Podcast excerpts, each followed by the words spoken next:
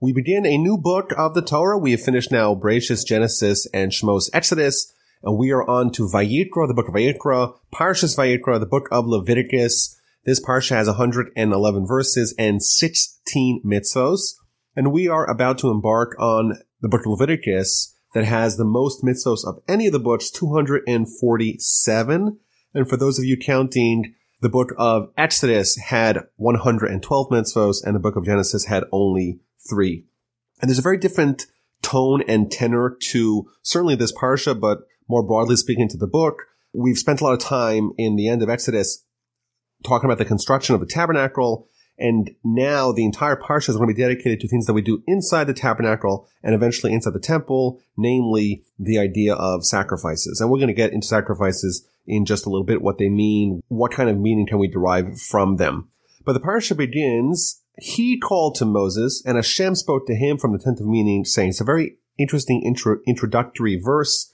There really is no content. It's God calling to Moses, God speaking to Moses from the tent of meeting, saying, and the next verse gives us some more of the detail of the instruction, and that is speak to the children of Israel and say to them about sacrifices. So Rashi in this first verse gives us a few interesting ideas that I want to share here.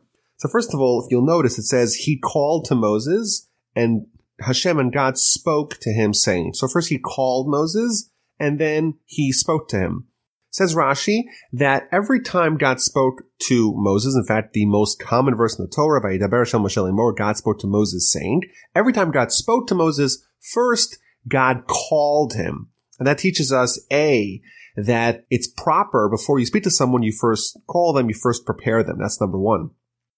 But Rashi tells us that when God called Moshe, uh, the term Vayikra, and he called is a term of endearment, and also that God spoke to him in the verbiage of angels. The word Vayikra, that mean, that's the, the lingo, that's the parlance, that's the lexicon of the angels. Whereas when God speaks to the non-Jewish prophets, specifically Bilam, we're going to meet in the book of Numbers in chapter 23 in Numbers, it doesn't say that God called him Vayikra, rather it says Vayikar. It's a similar kind of word, but it's not a term of endearment, and it's also not a term of permanence. God speaks to Moses on a permanent level, but God speaks to the non-Jewish prophet in a more temporary way.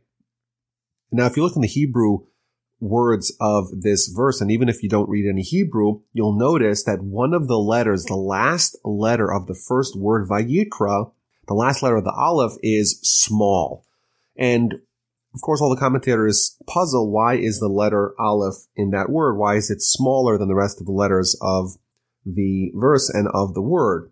So there's a few explanations that I think are worthy to share. Number one, you have the Baal HaTurim, one of the commentators, and he says that Moses was very hesitant to write the word Vayikra. Like we said, Rashi says, the word Vayikra is a term of endearment. God called to Moshe, called to Moses lovingly. Moses didn't want to write that. He didn't want to be exalted. He didn't want to talk about himself that he is, you know, this great prophet that God calls out to and God re- reaches out to him with a term of endearment. Instead, he wanted it to be Vayikar, like it says by Bilam. But God insisted, no, when you write Torah, you write the word Vayikra. So Moses, so to speak, compensated in his humility and he wrote the letter Aleph small. And if you don't read the letter Aleph, it's Vayikar. So in effect, Moses was able to kind of convey the messaging of Vayikar and be happy from his, from the standpoint of his humility, but still God's will will be fulfilled that the word Vayikra is written. That's one explanation as to why the letter Aleph is small. The Kli Yakar, one of the other commentators, he tells us that quoting from the Midrash, that when we teach young children, we start teaching them Torah, where do you start from? So maybe you would think you would start from the beginning, at the beginning of Genesis. That's what you maybe you would think. Says the Midrash, no. When you teach young children about the Torah, you start from the book of Leviticus. Why? Because the book of Leviticus is going to be dealing with matters of holiness, matters of sacrifices. And you know what? Who's holier than children? Children are innocent. They're free of sin. They're the epitome of holiness and therefore holy children to study the holy book, the book that deals with holiness. And therefore the Aleph, the first letter of the Torah, is small to tell us that we teach the small children right over here. This is where we begin. So after this first introductory verse, we get into uh, right away into the sacrifices. Tell the Jewish people, this is verse 2, when a man among you brings an offering to Hashem from the animals, from the cattle, from the flock, you should bring the offering. And the first couple of verses are going to detail exactly what happens with a sacrifice. So it tells us what kind of animal, it's got to be a healthy animal, it's got to be unblemished, it can't be one that did any murder, it can't be one that was used for bestiality, not a stolen animal, not one that was worshipped or designated for idolatry. You bring it to the Mishkan, you bring it to the tabernacle. The person who brings it places their hands above the head of the animal. They uh, repent and the animal slaughtered. You have their Kohen catch the blood and they walk it to the altar and they spritz it on the walls of the altar. And each sacrifice is a different place where the blood is spritzed. And the Ola, for example, the first sacrifice that we read about, you do it twice on two of the corners of the altar, which cover all four sides. So if you do it at two opposite corners, then it will cover all four sides, all four walls. And then you dissect the animal and you clean the various innards of the animal. You burn the head and the hard fats on the pyre on top of the altar. And then you, uh, sometimes you eat some of the meats. Uh, in the case of the, of the Ola, you don't eat the meat. It's just entirely burnt. And the section concludes why it's a fire offering, a satisfying aroma to God. And this is something that, that's worthy to kind of spend some time to understand the whole idea of sacrifices. One of the main themes of the book of Leviticus is sacrifices and all different kinds of sacrifices and all different manners of offering them and all these laws that are very difficult for us. You know, we haven't experienced a temple. It's very hard for us to try to visualize, to understand what the meaning behind it all is. And we read that this is a pleasant, satisfying aroma for God. It's a very unusual thing, and it seems to us like a very uh, strange subject. And I know personally, no subject that I talk about raises as much incredulity as the idea of us building a temple on Temple Mount, having Messiah, having a Jewish king, and reinstituting sacrifices. You know, we believe that we had two temples, but we're going to have a third temple. Third temple is going to be permanent, and all the laws of the Torah are going to be uh, reinstituted. So, of course, there's many agricultural laws that we don't fulfill today, or we can fulfill today, many sacrificial laws, many laws of purity and impurity. All of them are coming back with the third temple. Now, from my anecdotal experience, it seems like no subject is as difficult for people to absorb as the idea of animal sacrifices. Capital punishment, sure. Building the temple in the most sensitive geopolitical location, sure. Restoration of the Davidic monarchy, no problem. Implementation of Torah law over the land of Israel, okay. Animal sacrifices, that sounds primitive, that sounds barbaric, that sounds cruel. And we read all these details. The whole parsha is going to be dealing with various kinds of sacrifices. So what I want to try to, do and to spend some time on is understand these ideas. How do we make these things a little bit more understandable, a little more relevant to our lives? So I want to begin by suggesting a more general approach of sacrifices in general. There's a set of verses in the book of Deuteronomy, chapter 12, which say something very surprising. This is chapter 12, verse 20 and 21. The verse reads, When God shall expand your borders, like he spoke to you, and you shall say, I want to eat meat, because I am desirous of meat. You should surely know you should eat meat to your heart's content. However, if you live very distant from the place where God has selected to dwell, meaning you live far from the Mishkan, far from the temple, far from the tabernacle, and therefore you can't get there, you live so far away, don't worry, you shall slaughter from your livestock, from your sheep, that God gave you, like he instructed you, and you shall eat in your hometown to your heart's content.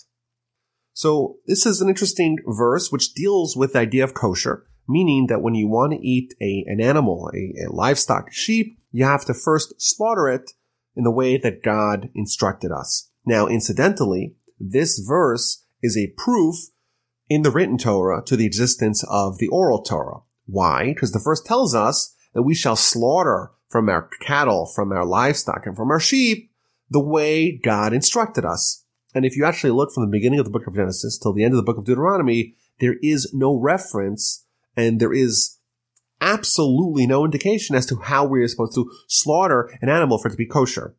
Yet the verse states that we should slaughter it like God instructed us. evidently or undeniably, there is some other instruction that was not written down, and that's what we call the oral Torah. That's one idea from this verse. But I think more broadly, kind of you look at how this set of verses are positioned.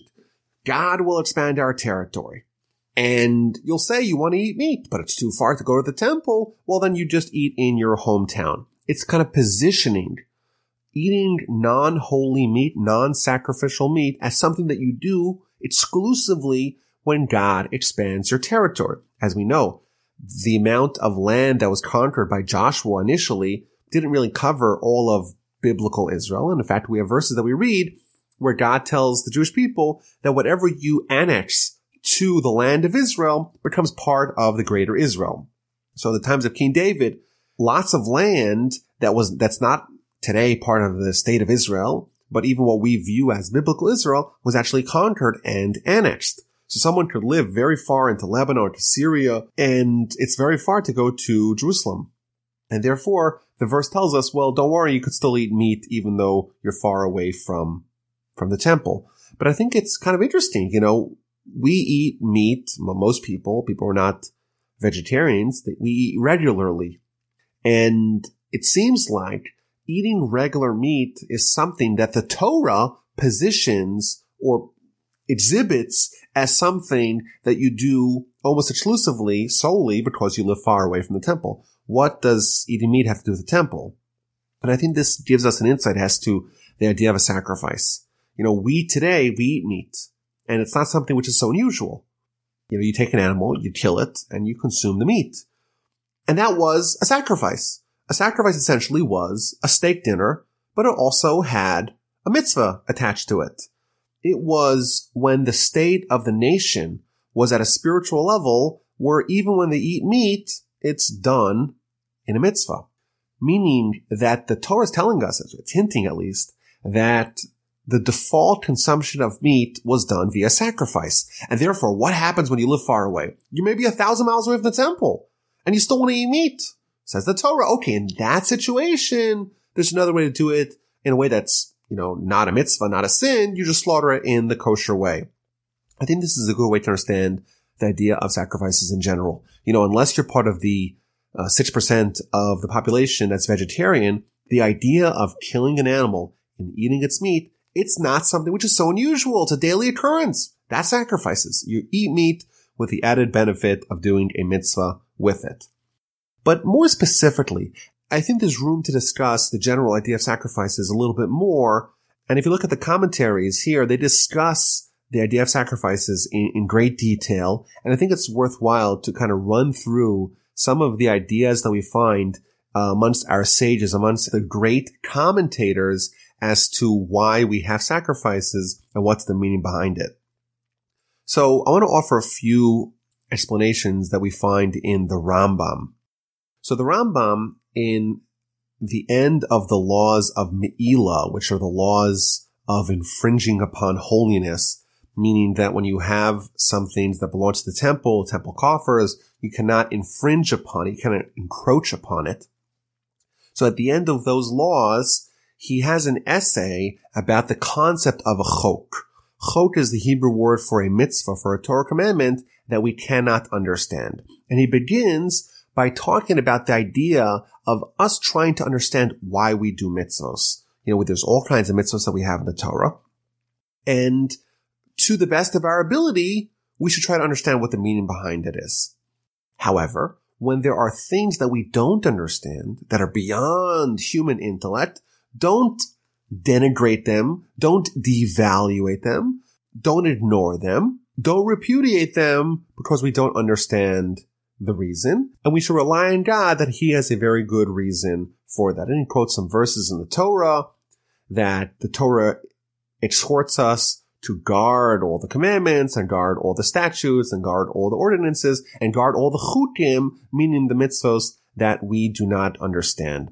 And then he gives some examples. And he says all the sacrifices, all of them, they're included in the general category of a chok, meaning of a mitzvah that we cannot understand. Yet, nonetheless, our sages tell us that in the merit of the sacrifices, the world has continuity. Why? Because when someone does a mitzvah, and they do it solely because God tells them to do it, not because it makes sense to them, that's actually a greater mitzvah than a mitzvah that they understand.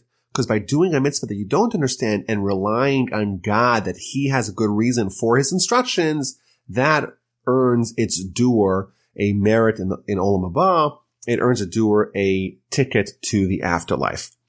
So I think this is maybe a good place to start. And that is with the Rambam that he says that all the sacrifices are really something that we can't understand. And yes, if it sounds perplexing, well, that's by design because it's a chok, it's a mitzvah that is beyond human intellect. That's what he says in the ends of the laws of infringing upon holiness. However, the Rambam has other books.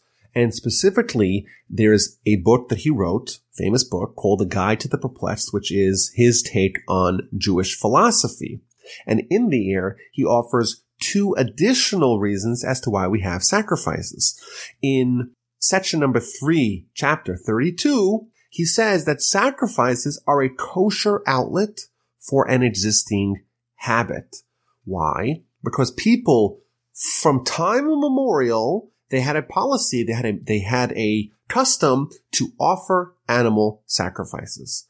And therefore, when the Almighty tells us to stop doing idolatry, to abandon it, to destroy it, that was something which was very difficult. At the time, this was a custom. This was things that people did. The Talmud tells us that people had a great desire to do it as well.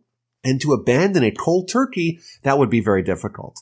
And therefore, the Almighty says, oh, you know what? You have an unhealthy habit here that you want to do idolatry, you want to do animal sacrifice. For idolatry, I'm going to give you a kosher version of that. I'm going to give you, it's like the people who have, you know, the fake bacon. People who really got addicted to bacon, they have like kosher chicken that they make it taste exactly like bacon. And that's kind of a kosher outlet to be able to do what they wanted to do. Similarly, the Jews, they had grown accustomed to such activities. And therefore he says, okay, you could do this, but do it for God, do it in a mitzvah. So this particular reason, what the Rambam is telling us is that sacrifices in general, well, really this, it's only there as a way to offer a kosher alternative to what would otherwise be idolatry. That's what he says in 332.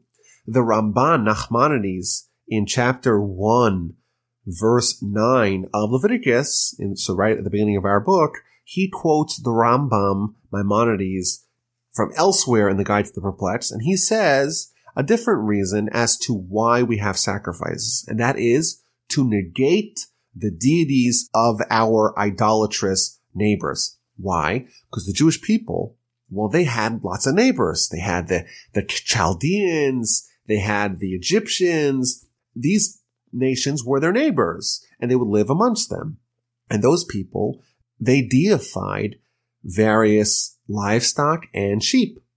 Why? Because the Egyptians, well, they would worship the, the, the, sheep and the Chaldeans would worship other kinds of animals. And even today in India, they, they don't slaughter cows. That's the, what the Ramban quotes.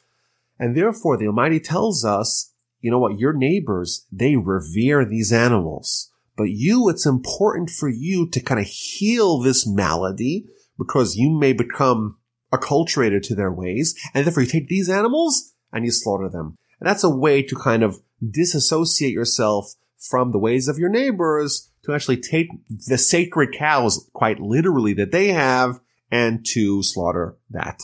Now the Ramban, he asks a battery of questions on this Rambam and he disagrees with him quite stridently, and he offers his own explanation. This is going to be a fourth explanation as to why we have sacrifices. His idea is that sacrifices, that's a way to supercharge repentance. And he explains, when someone does an action, well, an action is comprised of, of your thoughts, of your speech, of, of your activities.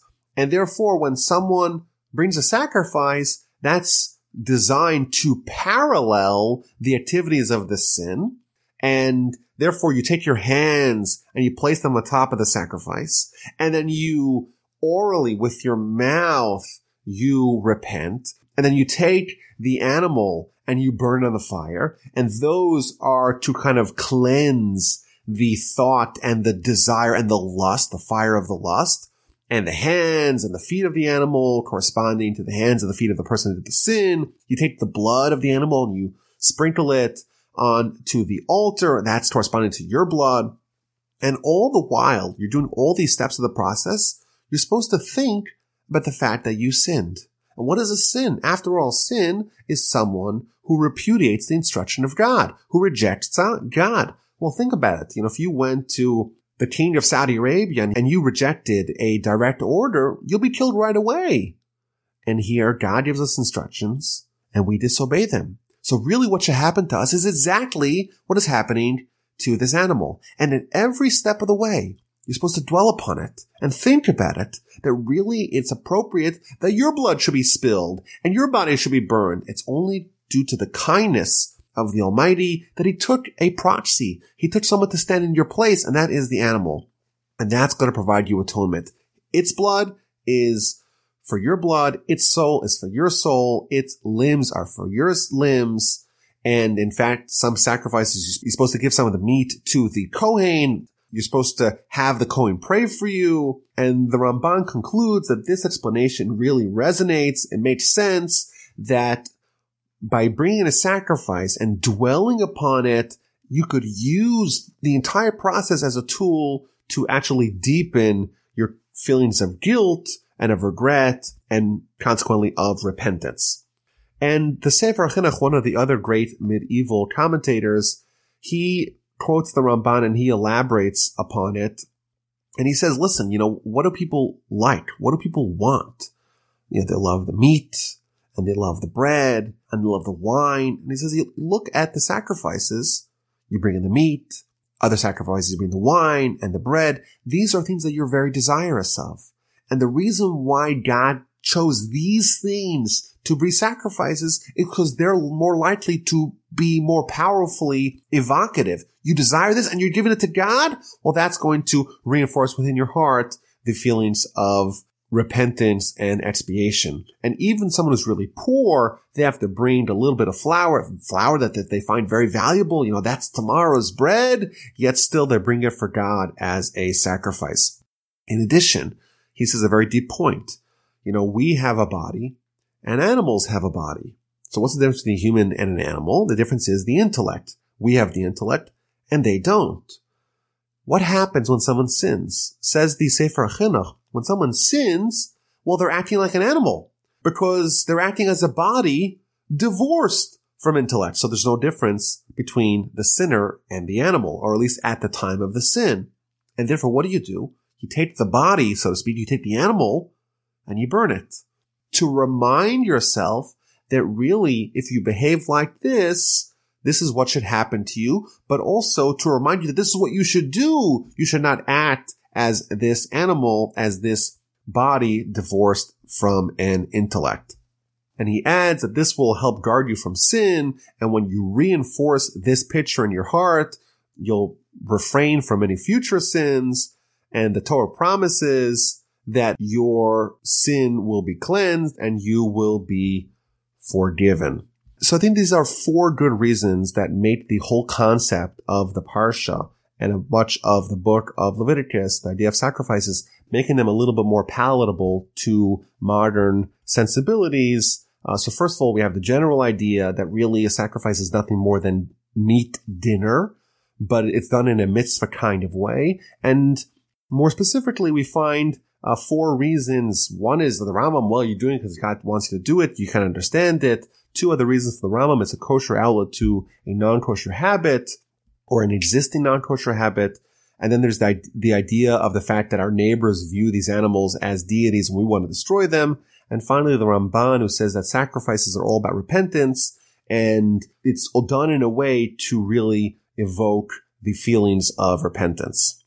Now, I want to just add that the Ramban, he, he says that really Kabbalistically, kind of mystically, there's an, there's an additional reason and that uh, he, he talks about that, that there's a hidden secret in the idea of sacrifices. So that's the idea of sacrifices in general. And the entire parsha is going to deal with the various different types of sacrifices. The first one is called the Ola. Ola is an elevation offering. That's an offering that's offered entirely to God. It's entirely burnt. No part of it is eaten by humans. Now the Ramban in verse 4 quotes an interesting midrash. as to why someone were to bring an olah. Later on, we'll read about the Korban Chatas, the sin offering or the guilt offering that people bring when they do a sin. Well, why would someone bring an, why would someone bring an Olah? Why would someone offer a Olah, an elevation offering? Says the Ramban, quoting the Midrash, that the reason why someone brings an elevation offering is to atone for sinful thoughts. When someone has sinful thoughts that arise in their mind, they arouse them. It, it's something which brings something up it elevates it, and therefore this sacrifice, which is an elevating sacrifice, well, that is to atone for things that kind of elevate into your mind. And my grandfather pointed out this really demonstrates kind of the spiritual state of the nation in the time of the temple. You know, if you live in Tzfat and you have a sinful thought in the times of the temple, what do you do? You get on your donkey and you travel maybe for three or four days to Jerusalem to atone for it via an elevation offering, via an Ola. It's kind of a different level of sensitivity to our spiritual state. Now, there's an interesting Rashi here in verse 7. The verse tells us that the sons of Aaron shall make a fire on top of the altar, and they shall place wood on top of the altar. So Rashi quotes the Midrash. The Midrash tells us that at least in the times of the tabernacle, there was no need for a human fire. Why? Because when people offer a sacrifice, there would be a heavenly fire that would descend upon the altar and consume the sacrifice. So why would you need to make a human fire atop of the altar? Says Rashi, even though there was a fire that descended from heaven, it was a mitzvah to supplement the divine fire with a human fire. So the explanation behind this is that it's God's policy to always minimize the miracle. You have a heavenly fire, but you minimize the miracle by also having a human fire, and therefore people who see the animal being consumed, they can kind of justify it by saying, well, it was the human fire, not the godly fire. Similarly, in the book of Exodus, we had the story of the Exodus and the splitting of the sea. And right before the splitting of the sea, the entire night, the verse tells us that there were these very windy gales that preceded the splitting of the sea. And that is there to allow someone who doesn't want to believe to enable him to misattribute the miracle and therefore to maintain free will. There's never going to be an instance where free will is going to be entirely suspended. There's always going to be some sort of way for someone who does not want to believe to justify what had happened by saying, well, you know, it was via some natural means. So that's the first mitzvah that we read about over here. And that is the elevation offering that is done with cattle, with livestock. And then we read about an elevation offering that's done with goats or sheep. And finally, elevation offering from birds, which are done either small doves or big turtle doves, but they're also not done from chickens. So there's an interesting comment here by one of the commentators by the Rabbeinu Bachai. He tells us that the reason why you can only use large turtle doves, but not baby turtle doves for this sacrifice is because turtle doves, they're unique amongst the birds in that when they have a partner that they mate with, they never mate with anyone else, with any other bird ever. Even if their spouse, so to speak, dies, they wouldn't mate with anyone else. Similarly, the lesson that we're supposed to draw from this is that the Jewish people, we're kind of connected. We cleave to God. And just like the turtle doves don't abandon their partner for someone else, we should not abandon God for some other deity. And therefore, because baby turtle doves have not yet mated, therefore they don't convey that message and therefore we don't offer them as a sacrifice. A small doves, why small doves, not big doves? Uh, he continues, Rabbeinu Bachai, by telling us that the big ones are envious, and therefore it's to teach us that only the young ones that you don't have any envy. And finally, we don't use chickens. Why? Because chickens are promiscuous, and therefore they're not a suitable animal to be brought as a sacrifice in the tabernacle. Now there is a different process that is done with the bird versus the livestock and the sheep in that the bird has its stomach removed before it is offered as a sacrifice on the altar. How come the stomach has to be removed by the bird, but not by the other animals? Says Rashi that a animal, livestock or sheep, they only eat what their owner feeds them. Whereas a bird, it steals from other people, it is fed from theft and therefore we first have to excise its stomach before it can be offered as a sacrifice on the altar. Now, there's another interesting idea here with, with the process of a bird elevation offering, and in that it is burned with its feathers. And Rashi tells us that, you know, the smell of burning feathers is not very pleasant.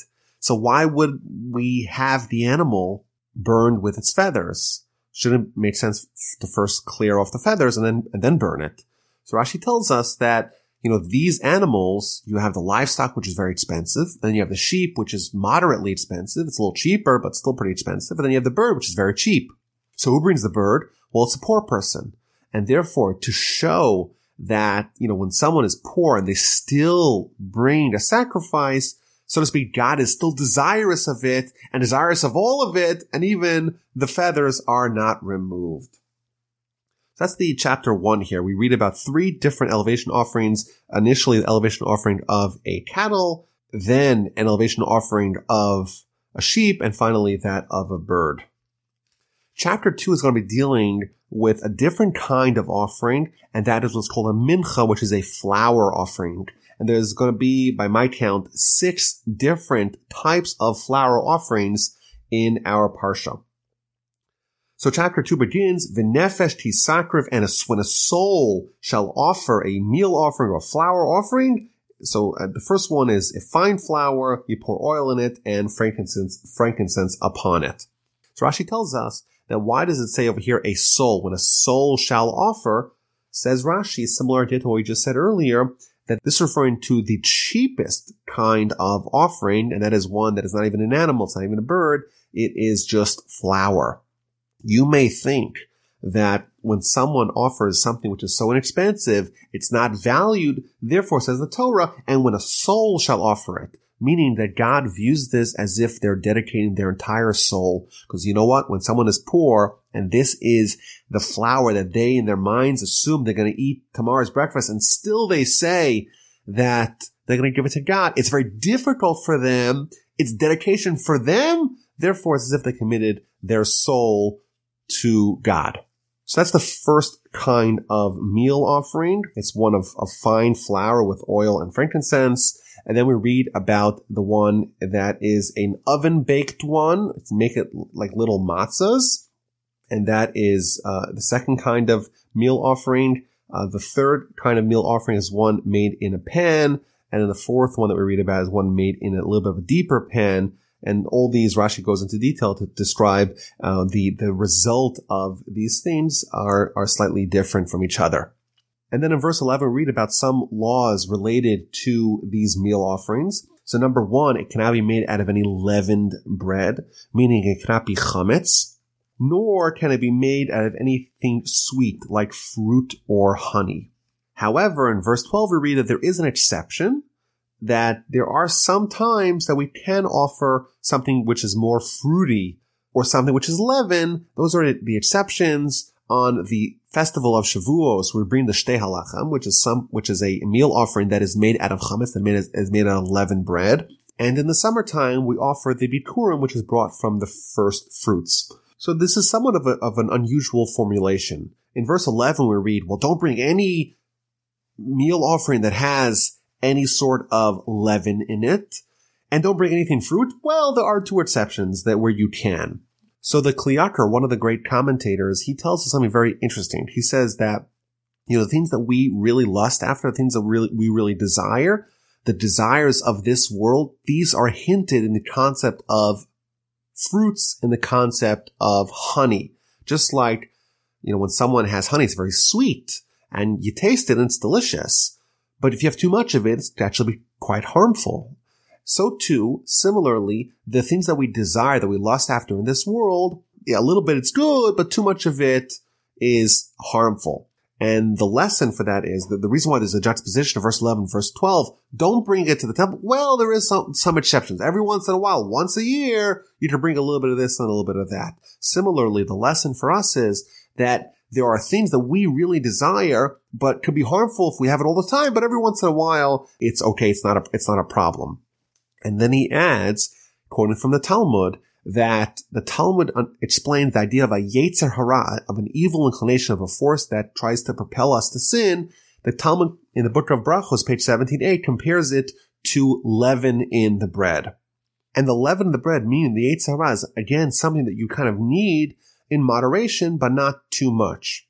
Why? Because if you don't deploy some of the desires of the yetzer you won't be able to procreate, you won't, you won't build a house, the world will not have any continuity. So a little bit of it is important, but too much of it can be harmful. So, so no honey, not, no fruits with one exception, no leaven, no chametz with one exception.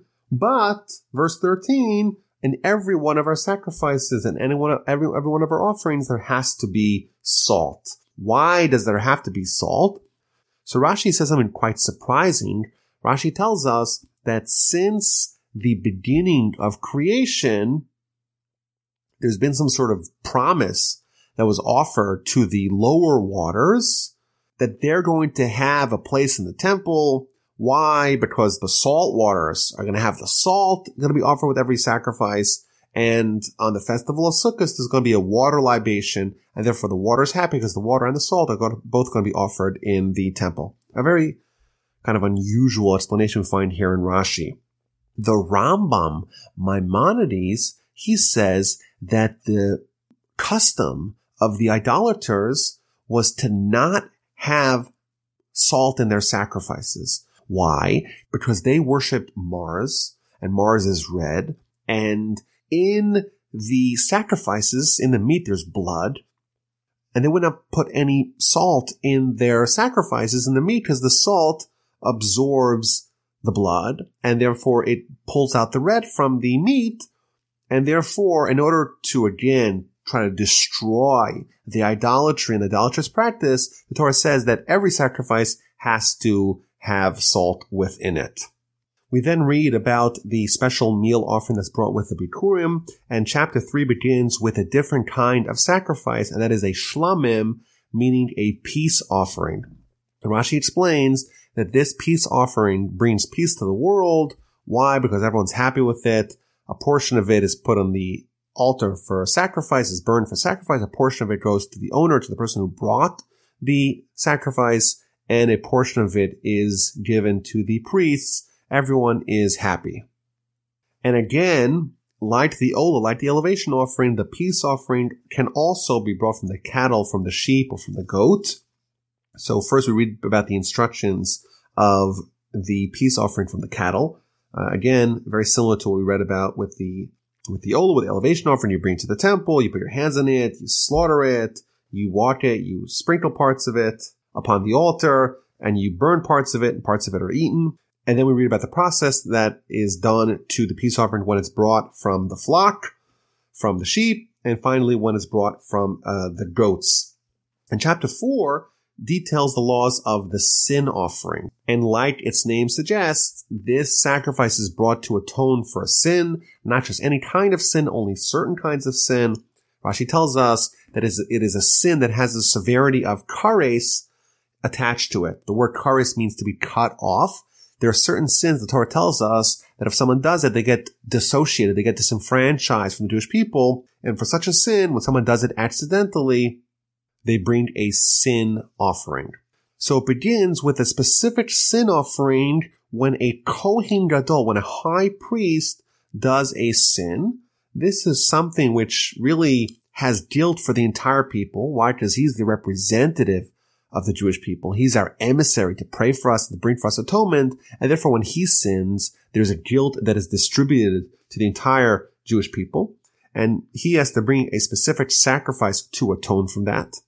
In fact, the Talmud tells us that when someone kills accidentally, when there's an unintentional murder, then the accidental murderer has to go to the city of refuge and he's there until the death of the high priest.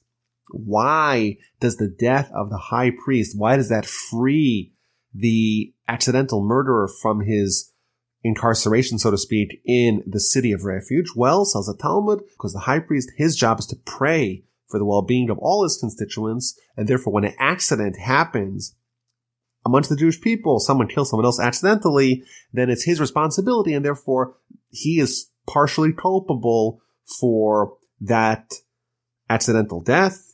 And therefore, when he dies, all the people who are in the cities of refuge are set free. Again, it shows that the high priest has communal responsibility. Therefore, when he sins, it is a sin that invokes guilt upon the entirety of the nation.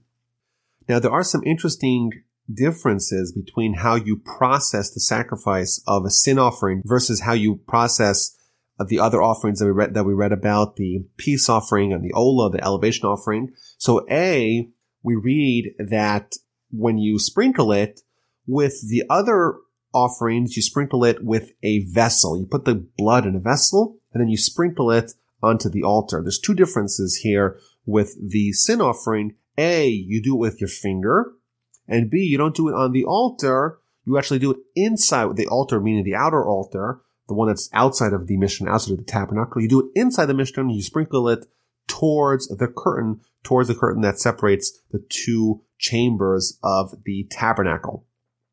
In addition, in verse 7 we read, the Kohen shall put some of the blood on the horns of the altar where incense is caused to go up and smoke before Hashem. Part of the blood is actually placed on the inner altar, the altar that is generally used for incense, and the leftovers and the rest of the blood you pour at the base of the outer altar out of the, on the, what's called the elevation offering altar. The altar in which you process the Ola offering, which is the outer one. And there's another really interesting difference between how you process this sacrifice, where you take parts of it and you actually burn them on top of the altar like you would with any other sacrifice. But there are other parts like the hide and the flesh that have the head and the feet and the innards and the waste. All those things are also burned, but they're not burned on the altar right outside the tabernacle. Instead, they are brought outside of the camp, outside of the entirety of the place where the Jewish people are living. You go to a pure place, a place where the ashes are placed, and you burn it outside. Really interesting thing that we read that you burn the sin offering of the high priest in a very public fashion. Why? So the Baal HaTurim tells us that there's a lesson here as well, and that is to encourage other people to not be ashamed of admitting guilt and repenting. You see, the high priest, he's the greatest spiritual leader of the nation. And then publicly, they bring the animal, part of the animal at least, and they burn it in a way that everyone could see. And in effect, the high priest is not running away. He's not ashamed from his misdeed. And everyone who watches that will hopefully learn the same lesson and be able to not have the shame stop them from repenting. So that's the first sin offering that we read in chapter four here, the sin offering of a anointed Kohen of a high priest who made a, uh, a sin. The next sin offering we read about is a communal sin, which is when the Sanhedrin, the Supreme Court of the Jewish people, they ruled erroneously in a severe matter and the public acted upon this ruling. That is a second case where there is a sin offering that is offered. And again, this is something which the entire community has a part in it. And this sacrifice is also processed in the same way that the sin offering of the high priest is processed. There is the sin offering of a ruler, meaning a king who sins. He has the identical rules to an individual who sins, with the only exception being that when a regular individual sins, they bring a female goat, versus when a king sins, he brings a male goat. And then there are the regular sin offerings of individual, the uh, goat, and the sheep. And again, with each one of these sacrifices, the Torah delineates exactly the precise method of how they, how they are done and how they are offered and how they are processed. In chapter five, we read about another kind of sin offering. It's called a variable offering, korban ola. And this is brought for a specific list of sins. A, when someone denies testimony. B, when someone contaminates holy things by entering the temple when impure or by eating holy foods when impure, or, or C, when someone has a false or an unkept oath. In these three cases, then they bring a variable offering. If they're richer, they could bring sheep or goats. If they're a little bit poorer, they bring turtle doves or young doves. And if they're really, really poor, they bring a flour offering. And this is, by the way, the sixth flour offering of the Parsha uh, for those who are still counting. And then we read about another class of sacrifices, what's known as an asham, which is a guilt offering. And these are for a class of sins where someone, again, it's not intentional, but someone acts in a way that via their negligence or via their general disrespect for the sanctity of, of, of what is holy, they commit a sin. And there's a variety of sins that put someone in this category, which is like, like, think of it as a variety of a sin offering, but, but one with a little bit more guilt, and therefore it's called a guilt offering. So the first case where someone brings such a sacrifice is if they commit treachery and sins un- unintentionally, they are guilty of unauthorized use of super sacred property of, of the temple. Then not only do they need to bring a guilt offering, but they also have to pay a restitution for what they took or what they encroached upon. Plus, there's an, an added penalty. They have to add a fifth uh, on top of the market value of what they took. So they have in effect, you know, three different punishments. A, to pay back what they took, to add a penalty, the, the, the fifth on top of that, and to bring the guilt offering. And then what if there is a case where someone is not sure if they're actually guilty of something which made them bring a guilt offering? Then there's a separate kind of sacrifice, which is a guilt offering in the case where someone is unsure if they actually committed the sin or not. So for example, Rashi says an example would be if someone has, you know, two pieces of meat on their plate. They know one of them is kosher, one of them is not kosher. They eat one and they don't know if they ate the kosher one or the non kosher one. So they have a doubt as to whether or not they need to bring a guilt offering. In such a case, they bring a guilt offering in a case of a doubt, which is a separate sacrifice, which is only brought in a case where they're not sure if they are indeed guilty. If they find out at a later date that they were indeed guilty, then they would have to bring a separate sacrifice, one that atones for a case of total guilt where there's no doubt about it. Now, this is really interesting. Rashi quotes some of the lessons of this idea from the various sages. You know, the, the Torah is punishing someone even if they don't know if they're actually guilty. They have to make a sacrifice in a case of possible, potential guilt. So Rashi brings a, a bevy of teachings from our sages to kind of go through what the implications of this are. So for example, Rashi quotes Rabbi Yossi HaGlili who says that here the Torah is punishing someone who may not even be guilty. How much more so can we be sure that someone will be punished for a sin that they did for certain? That's kind of like a, a, a pessimistic or a negative implication of this idea. On the flip side, we could view it very positively. You know, someone who may or may not have sinned is punished. Well, what if someone may or may not have done a mitzvah, have done something good? Well, then they would certainly be rewarded because God's treatment for good outweighs his treatment for bad. And therefore, even in this case where it's kind of a so-so, kind of an iffy case whether or not they're guilty, well, in a case where they're doing a mitzvah on the flip side, then all the more so that they are rewarded.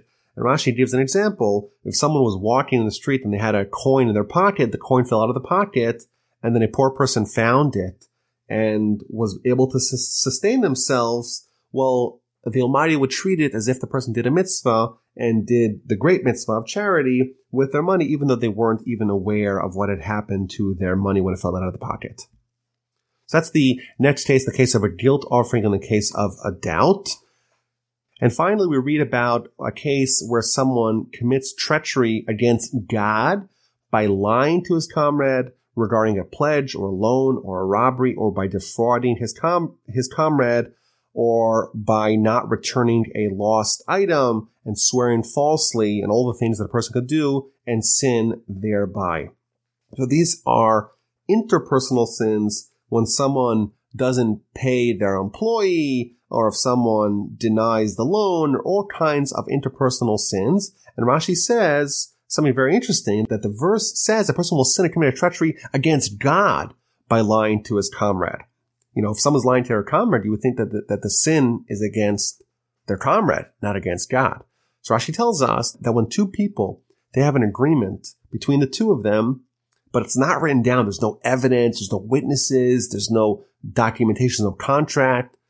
They should know that there's a third party to this agreement, and that is God. And therefore, when someone commits a treachery against their friend, the verse tells us that really it's treachery against God too. And like the previous case, where someone inadvertently took from the coffers of the mission of the temple, they have to add a premium. So too over here, they have to return what they defrauded plus a premium plus bring a guilt offering to God as an atonement for the sin of committing treachery against their friend.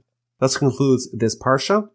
There are all kinds of sacrifices. We read about the Ola, the elevation sacrifice. We read about all kinds of meal offerings of minchas. We read about the peace offering where everyone's happy, the various kinds of sin offerings, the guilt offerings, the high priest, the king, the Sanhedrin when they commit a sin or when they give false instructions and the people commit a sin. And again, the, the overarching theme uh, that I think we should maybe focus on is the idea of repentance, the idea of sacrifices being a means to give an extra oomph to supercharge our efforts to a acknowledge when we made a mistake and to be aware of that, to be aware that you know, we should not be acting against the will of God. And when we do, we have to fix it. We have to atone it. And the way to do that is via sacrifices and repentance. Thanks for listening to this episode of the Parsha Podcast.